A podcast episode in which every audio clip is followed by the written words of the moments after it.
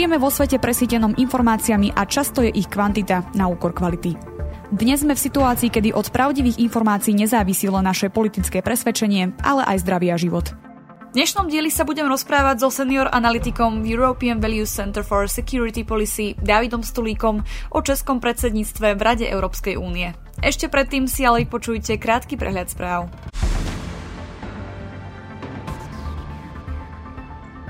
Od posledných zmanipulovaných volieb Bielorusko podniká množstvo propagandistických operácií. Minsk viacerých aktivistov a novinárov odsúdil za údajné šírenie dezinformácií, hoci išlo v mnohých prípadoch o snahu zabrániť šíreniu bieloruskej propagandy. Rusko šíri na Ukrajine fámy, ktoré majú šíriť strach a rozptýľovať políciu tým, že ich bude musieť vyšetrovať. Ide o zdanlivo nevinné fámy, ako napríklad údajné zajatie ruských vojakov. V dôsledku hladomoru spôsobeného vojnou na Ukrajine je v Európe predpokladaný nárast počtu prichádzajúcich utečencov z krajín tretieho sveta. Z predchádzajúcich utečeneckých kríz sa dá predpokladať dramatický nárast dezinformačných narratívov aj zo strany Ruska. Rusko na okupovaných územiach prevzalo kontrolu nad internetom. Zablokovali prístup na Facebook, Instagram a Twitter, ako aj na ukrajinské spravodajské weby a ďalšie zdroje nezávislých informácií. Severná Korea vyhlásila víťazstvo vo svojom boji s COVID-19. Sestra Kim Jong-una naznačila, že vírusom sa nakazil aj jej brat, pričom uviedla, že bol medzi desiatkami miliónov severokorejčanov, ktorí dostali horúčku.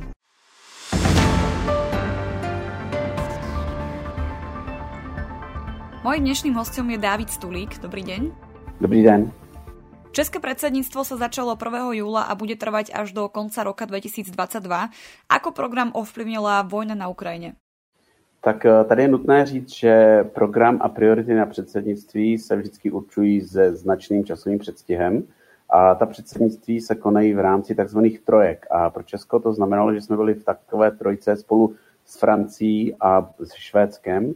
A vždycky před začátkem předsednictví té první země, Francie, která předsedala ještě loni na podzim 2021, eh, tak se společně určuje ten program a určují se společné priority, aby v rámci té trojice zemí ty priority navazovaly sami na sebe. Takže ta práce České republiky na programu předsednictví začala někdy v roce 2021. A samozřejmě, že taková událost, jako byla plnocená, hodnotná, plnohodnotná ruská invaze proti Ukrajině 24. februára, zásadním způsobem změnila všechno. Takže vlastně české předsednictví muselo úplně překopat a předělat ty priority, které byly původně stanovené a vlastně ty nové byly zveřejněny až někdy vlastně v červnu, eh, juni, eh, měsíc před zahájením toho předsednictví. Takže bylo vidět, a bylo, já jsem osobně to sledoval, jak vlastně horečnatě a opravdu skoro v režimu 24-7 čeští diplomaté, čeští úředníci předpisovali ten dokument s těmi prioritami a samozřejmě válka v Ukrajině zásadně, zásadně ovlivnila právě ten dokument o těch prioritách. Aké priority si teda stanovila Česká republika? Tak ta hlavní priorita, to už tady bylo řečeno, to je Ukrajina. V rámci této priority, hlavní priority, eh, se jedná o jakousi politiku a strategii zvládnout migrační krizi, maximálně zvládnout ty miliony ukrajinských občanů, kteří odešli do zahraničí, ale nejenom, ale i ti, kteří zůstali uvnitř Ukrajiny. Například eh, v těchto dnech Česká republika řeší pomoc ukrajinským eh, uprchlíkům uvnitř Ukrajiny, aby se například stihli připravit na nadcházející zimu, protože ti lidé přišli o domovy a nemají pořádně kde bydlet anebo bydlí v provizorních zařízeních, kde není například topení. Takže snaha zvládnout migrační krizi je jednou z těch hlavních priorit. Potom další priorita se týká poválečné obnovy Ukrajiny a i v této věci už Česká republika poměrně daleko postoupila, už vznikají různé dokumenty, strategie, jak by tato obnova měla vypadat a samozřejmě tady hlavním tím dárcem nebo tím, kdo asi bude financovat tu poválečnou obnovu Ukrajiny, je Evropská unie. Takže i v této věci už vzniklo několik eh, návrhů doporučení, které se budou realizovat samozřejmě, až ta válka skončí. No a s, těmito, s touto prioritou, s tou úplně hlavní prioritou, souvisí i další, které my všichni v Evropské unii budeme muset řešit v nejbližších eh, týdnech a měsících. A takovou další závažnou prioritou je energetická bezpečnost. Tady si například Česká republika stanovila cíl najít evropskou dohodu o šetření plynu nebo o tom maximálně se stát nezávislým na dodávkách z Ruska.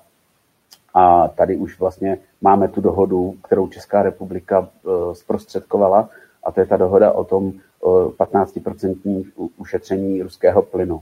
Takže v této věci opět e, Česká republika vychází z těch okamžitých potřeb a priorit, které právě e, ruská invaze přinesla.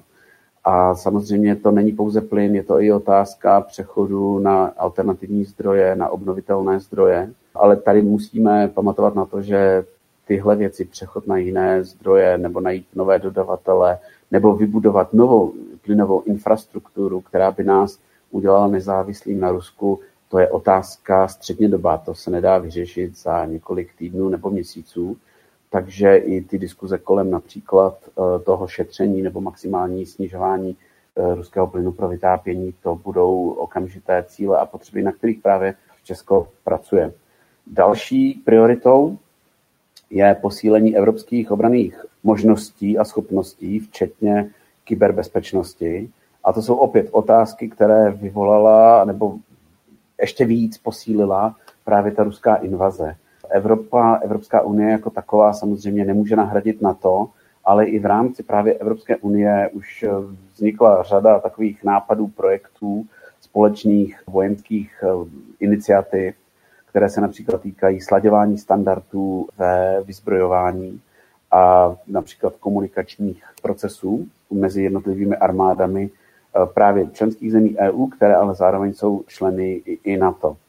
A samozřejmě otázka kyberbezpečnosti byla na stole ještě před ruskou invazí, ale když vlastně jsme sledovali její začátek té invaze, tak bylo vidět, jak kyberútoky docela sehrály ze začátku zásadní roli, kdy se snažila ruská rozvědka, ruští hakeři eh, znemožnit nebo zlikvidovat ukrajinské informační systémy, a to včetně těch vládních nebo armádních. Takže i v téhle oblasti Česká republika chce velice dát velký důraz právě na tu kyberbezpečnost. A v téhle věci, v téhle oblasti kyberbezpečnosti Česká republika má poměrně, řekl bych, výrazný náskok, protože u nás funguje Národní eh, úřad pro kybernetickou bezpečnost, NUKIP, a, a to je něco, co v řadě zemí ještě neexistuje. Takže už i v tomhle máme jako Česko co nabízet a co sdílet těm ostatním státům. No a další priorita, která také byla na stole i dříve, ale teď byla ještě více vypíchnutá, a to je ekonomická odolnost evropské ekonomiky. A to uh, bylo nejenom právě v návaznosti na tu ruskou invazi, kdy se ukázala ta závislost, naše závislost skoro jako narkomana na ruském plynu, na ruských energetických zdrojích, ale uh, už i předchozí COVID, pandemie COVIDu ukázala, jak jsme třeba závislí na jistých dodávkách například zdravotnického materiálu, ochranného materiálu z Číny.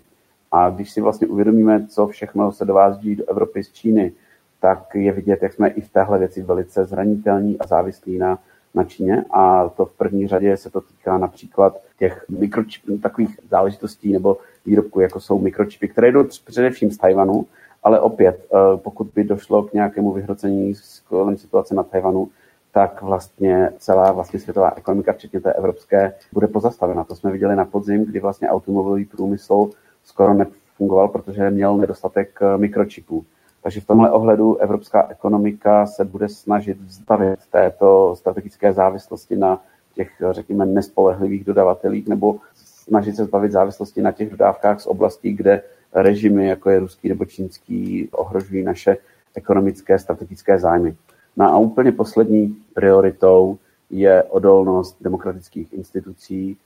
To byla věc, která i byla v tom původním plánu českého předsednictví a tady se jedná o takové věci, jako jsou média, financování politických stran, zajištění základních e, lidských práv a zabránit tomu, aby skrze tyto mechanismy, skrze tyto instituce, jako jsou média nebo politické strany, volební procesy, aby ty právě ty nepřátelské režimy e, neohrožovaly vlastně základ našeho demokratického uspořádání. Takže to je takhle asi těch pět priorit, které si Česká republika dala, vytyčila na naše předsednictví. Ktoré témy či problematiky považujete v rámci programu Českého předsednictva za klíčové? Tak je jednoznačně ta první priorita Ukrajina. Když se podaří pozitivně pomoct Ukrajině vyhrát válku proti Rusku, tak většina těch dalších bodů, těch čtyř priorit, o kterých jsme se bavili, prostě zmizí jak rosa na slunci. Porazit Rusko bude znamenat, že ten, kdo by byl následníkem ruského režimu, bude nějakým způsobem muset financovat ten svůj stát, takže bude muset prodávat i plyn, i ropu a tak dál. Takže tímto způsobem by se například mohla potom do budoucna i uklidnit situace na energetickém trhu. Když Rusko už nebude tím agresivním státem, tak samozřejmě nebudeme muset řešit eh, problém zasahování eh, Ruska do volebních procesů a tak dále. Takže priorita číslo jedna je eh, Ukrajina a není to přímo řečeno v tom českém dokumentu předsednictví, ale prioritou je vítězství Ukrajiny nad Ruskem a porážka Ruska v té současné válce. Ako by v kontexte energetickej bezpečnosti a ekonomickej stability ako dvoch kľúčových tém posledných mesiacov mohla vyzerať strategická odolnosť štátov Európskej únie? Já už jsem o tom trošičku mluvil, tak e, právě tam je ta strategická odolnost e, nebude dosažena okamžitě. To je velký problém, protože musíme připravit naše občany, lidi v EU na to, že v nejbližších týdnech a měsících, a hlavně v zimních měsících, to bude opravdu velice těžké a budeme si muset všichni společně odříkat určitý komfort a určitý standard, na který jsme si zvykli. Takže, ale zase nemůžeme čekat na ta řešení, musíme tyhle problémy už řešit teď. A to ta odolnost právě závisí i na přechodu na nové zdroje energie, ale to je opět otázka času. Například Německo už e, polovinu svého energetického mixu nebo výroby energií dosahuje z obnovitelných zdrojů. V České republice je to pouze 12% takže tady vidíme, jak stále budeme závislí v nejbližších eh, letech na fosilních palivech a nebo na jaderné energetice, což například v zemích jako je Německo a Rakousko také vyvolává řadu pochybností. A je to věc, kde vlastně bude velice těžké dále do budoucna taky hledat nějaký evropský konsenzus. A tyhle ty diskuze, vnitřní, vnitrounijní diskuze o tom, jaké, jaké energetické mixy budou jednotlivé státy používat, to samozřejmě nebude pomáhat zvýšit tu strategickou eh, odolnost zemí eh, Evropské unie. Ale myslím si, že Evropa, evropští občané jsou schopni zvládnout ty těžké měsíce, které nás čekají. A zase na druhou stranu je také nutné vidět i pozitivní přínos eh, v té těžké situaci v tom, že se urychlí ty procesy například eh, Green Deal, o kterém se už jednalo několik let a který by měl nějakým způsobem zajistit tu energetickou odolnost EU, tak teď podle mě dostane nový impuls nebo dostává nový impuls a řada těch procesů z přechodu právě na obnovitelné zdroje se pouze urychlí.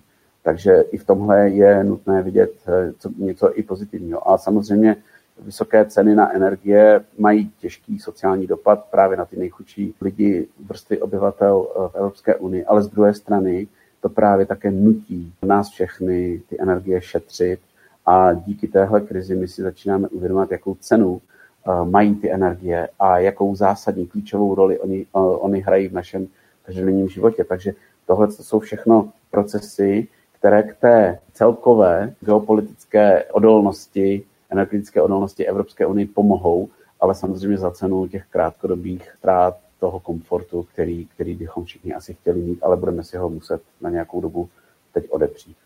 České predsedníctvo sa sústreďuje aj na mitigáciu dezinformácií. Čo si možno predstaviť pod hybridným toolboxom, který program spomíná? Tak to je ta, právě ta jedna z těch věcí, které byly na agendě nebo které se probíraly ještě před začátkem českého předsednictví a to, že prostě žijeme v době, kdy ty nepřátelské režimy, ať je to ruský nebo čínský, proti nám používají řadu nástrojů, které mají jeden cíl, nás oslabit nebo nás porazit. A nejedná se pouze o ty vojenské věci, ale jde o ten uh, hybridní takový krabici s nářadím, kdy vlastně například i uh, potravinová krize, kterou Rusko uměle vyvolalo a vyvolává, může vést k tomu, že nás všechny uh, hodně oslabí. Cílem Ruska tady je skrze právě tu potravinovou krizi vyvolat hlad v rozvojových zemích, kam dříve proudilo ukrajinské obilí, a to je oblast Blízkého východu nebo Severní Afriky. A samozřejmě hlad, který by nedostatek potravin v těchto zemích vyvolal, vedl k tomu, že se opět zvedne ta migrační vlna. A my jsme viděli v roce 2015, k čemu migrační vlna může přivést, jak oslabí Evropskou unii, jak rozhádá jednotlivé státy, jak radikalizuje společnosti uvnitř jednotlivých zemí. Takže to jsou všechno nástroje, které do, toho, do té krabice s nářadím hybridních hrozeb patří. A samozřejmě je to ta energetika. Já si myslím, že teď například v Německu konečně Němci pochopili, že jak dříve říkali, že plyn je ekonomická komodita, s kterou se obchoduje, a byli to Němci, kdo nechtěl slyšet varování například z baltských států, z Polska, že plyn v rukách Ruska je geopolitická zbraň. A Němci se jim vždycky vysmívali, ne, ne, ne, že plyn se používá eh, k obchodu a na plynu se dá dobře vydělat. Tak teď Němci vidí, že vlastně proti ním Rusko hybridně použilo ten plyn, když jim de facto skoro zastavilo dodávky plynu. A němečtí občané právě teď přicházejí o ten komfort, jenom proto, že Rusko ani nechce vydělat víc na prodeji toho plynu, ale chce díky plynu vlastně způsobit maximální obtíže německým občanům, německým politikům, chce jim maximálně stížit život během zimy, snížit jim ten komfort. A samozřejmě, když jsme se tady bavili o tom, že ty oběti nebo ty, ty ekonomické dopady budou největší na nejchudší občany v našich společnostech, tak samozřejmě eh, je nutné pamatovat na to, že právě důchodci budou mít velký problém s uh, topením ve svých bytech nebo domech. A nedej bože, že kvůli tomu uh, někdo právě i, i zemře. Takže i v tomhle je třeba vidět to hybridní působení, že Rusko neutočí pouze letadly, tanky a vojáky, ale útočí například skrze omezení těch dodávek plynu, které ve svém důsledku také mohou vést k lidským obětem. A v neposlední řadě jsou to i ty kyberútoky, které ruští hackeři vedení ruskou rozvědkou používali a používají třeba proti klíčové infrastruktuře, energetickým společnostem, nemocnicím. Takže i v tomhle ohledu eh, ten toolbox nebo ta krabice s tím nářadím eh, je poměrně široká, jak se dá ublížit právě našim otevřeným demokratickým společnostem a, a ty režimy, které právě nás nemají rádi, tak se neštítí toho tyhle ty nástroje proti nám používat. Akú rolu hrá implementácia strategického kompasu? Na akých úrovniach sa počíta so spoluprácou s NATO a s inými partnermi? Tak otázka strategického kompasu vznikala, vznikla už před nějakou dobou a de facto ten základní eh, plán, ten strategický kompas vlastně má pomáhat určovat Evropské unii, s kterými státy, eh, když se to řekne takhle zjednodušeně, může spolupracovat, které státy pro nás představují hrozbu, takže zase ta ruská invaze zásadním způsobem změnila i význam toho strategického kompasu, který se musel upravit. A samozřejmě hlavní těžiště nebo hlavní priorita i v rámci toho strategického kompasu je ta oblast vojenská. A tady bez spolupráce s NATO je vlastně politi- zahraniční politika EU v současné době nemyslitelná, protože, jak jsem říkal dříve, Evropská unie nemá ty vojenské kapacity, které má NATO a většina členských zemí EU je i členskými státy NATO. Takže v tomhle ohledu ten strategický kompas jednoznačně teď ukazuje na Rusko, že to je ta bezpečnostní hrozba, že o tamtud eh, vyjde to nebezpečí pro EU a v rámci NATO se dá něco s touto hrozbou dělat, ať se jedná například o dodávky zbraní nebo například ze strany EU o makrofinanční pomoc Ukrajině. Jde tam právě o to, aby Ukrajina jako taková tu válku mohla vyhrát. Takže v tomhle ohledu ten strategický kompas nyní zcela logicky vytváří ten prostor pro hlavně spolupráci v té vojenské oblasti s NATO. České předsednictví ho chce dále také doplnit tím, že se bude rozvíjet ta technologická spolupráce protože bez eh, například sofistikovaných zbraňových systémů bude čím dál tím víc a víc těžké ty jednotlivé války vyhrávat. A my vidíme právě v Ukrajině na bojišti, jak ty vysokotechnologické zbraně opravdu mohou znamenat zásadní zvrat v tom konfliktu. Takže v tomhle ohledu investice do nových technologií, do IT, které budou podmíněny tou zahraniční politikou, právě budou také posilovat budoucnost naší obrany schopnost a i sílu Evropské unie jako takové. A Evropská unie na to má, řekněme, kapacity i vědecké, lidské, má vlastní programy na podporu výzkumu a rozvoje. Akorát teď samozřejmě ten ten akcent nebude pouze, řekněme, na těch technologiích spojených s energiemi, ale například to bude také otázka spojená s vojenským průmyslem kde v posledních uh, letech, možná i desetiletích, uh, jsme všichni podlehli iluzi, že nám žádné nebezpečí nehrozí a právě to vedlo i k tomu, že uh, ten vojensko-průmyslový komplex nebyl až tak finančně podporovaný, nebo ten výzkum nebyl až tak podporovaný, jako to teď bude tou prioritou. A i k tomu by Česká republika taky chtěla přispět, vlastně zvednout problém nebo otázku nutnosti investicí do těchto, do těchto sektorů. Kde možno vidíte zraniteľnosti a priestor pre zlepšenie v kontexte strategickej komunikácie Európskej únie? Môže Európska únie pomôcť týmto kapacitám aj na úrovni členských štátov? No to je věc, kterou jsem se zabýval poměrně dlouho, protože když jsem působil eh, v Kijevě na delegaci Evropské unie, tak jsem samozřejmě taky měl část těch eh, povinností, co se týkaly strategické komunikace. Byl jsem v kontaktu s mými kolegy v Bruselu, kterých tehdy bylo 12. A viděl jsem opravdu velké i nedostatky, výzvy té strategické komunikace na, na úrovni Evropské unie. Tady je strašně důležitá ta spolupráce s členskými státy, protože například ruská propaganda a potom i čínská, často cílí na konkrétní země jiným způsobem. E, jiné narrativy, jiné takzvané messages, zprávy, argumenty používá v Polsku, jiné ve Španělsku, nebo potom v Německu nebo ve Francii. Takže tady e, role Evropské unie by měla být spíše takovou jakousi koordinační, strategickou, plánovací, s tím, že většinu těch už konkrétních kroků, těch opatření proti dezinformacím, ty konkrétní kroky strategické komunikace už musí dělat členské státy sami. Protože tam je ta znalost toho prostředí, tam je ta přímá informace.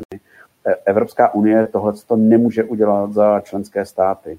A jakým způsobem by jim mohla pomoct, tak Například velkým přínosem té role Evropské unie je, že se na eh, úrovni EU analyzuje celkový kontext té ruské dezinformační scény. Analyzují se hlavní řekněme, argumenty v danou dobu. Sbírá se celoevropská databáze těch dezinformačních článků. Takže tam na Evropské unii, na úrovni Evropské unie máme přehled o tom, jak například funguje ten ruský ekosystém dezinformací, jaké současné priority on má a taková ta operační taktická úroveň samozřejmě už je na úrovni těch členských států, jak jsem říkal, to oni musí si zafinancovat eh, vlastní týmy, vlastní experty, připravit vlastní konkrétní protiargumenty, musí mít schopnost vyvracet eh, ty ruské lži a ruskou propagandu už na té národní úrovni.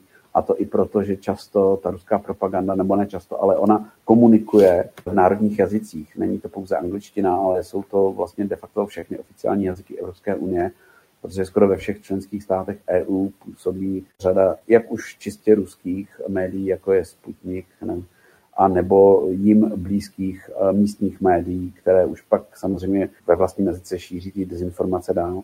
Takže Evropská unie může pomoct analyticky, strategicky, ale eh, a my, nemyslím si, že ani finančně je to natolik důležité pomáhat členským státům, že opravdu tohle už je eh, úkol pro členské státy, aby si sami vlastně našli prostředky, finance, jak na lidi, tak i na nějaké vysílání, na nějaké zpracování těch protiargumentů a vyvracení ruské propagandy. Hovorí senior analytik v European Value Center for Security Policy David Stulík. Ďakujem za rozhovor. Taky děkuji. Mějte se hezky. Ak sa vám tento diel páčil, môžete nás podporiť či už jednorázovo alebo pravidelne cez Patreon. Umožnite nám tak vytvárať nielen kvalitný obsah, ale tiež budovať komunitu ľudí, ktorí rozumejú potrebe zdravého a transparentného infopriestoru. Viac informácií nájdete na stránke infosecurity.sk v sekcii podpora. Na príprave podcastu sa podielal Peter Dubovci. Táto epizóda vznikla s podporou holandského veľvyslanectva na Slovensku. Verím, že si nás pustíte aj na budúce.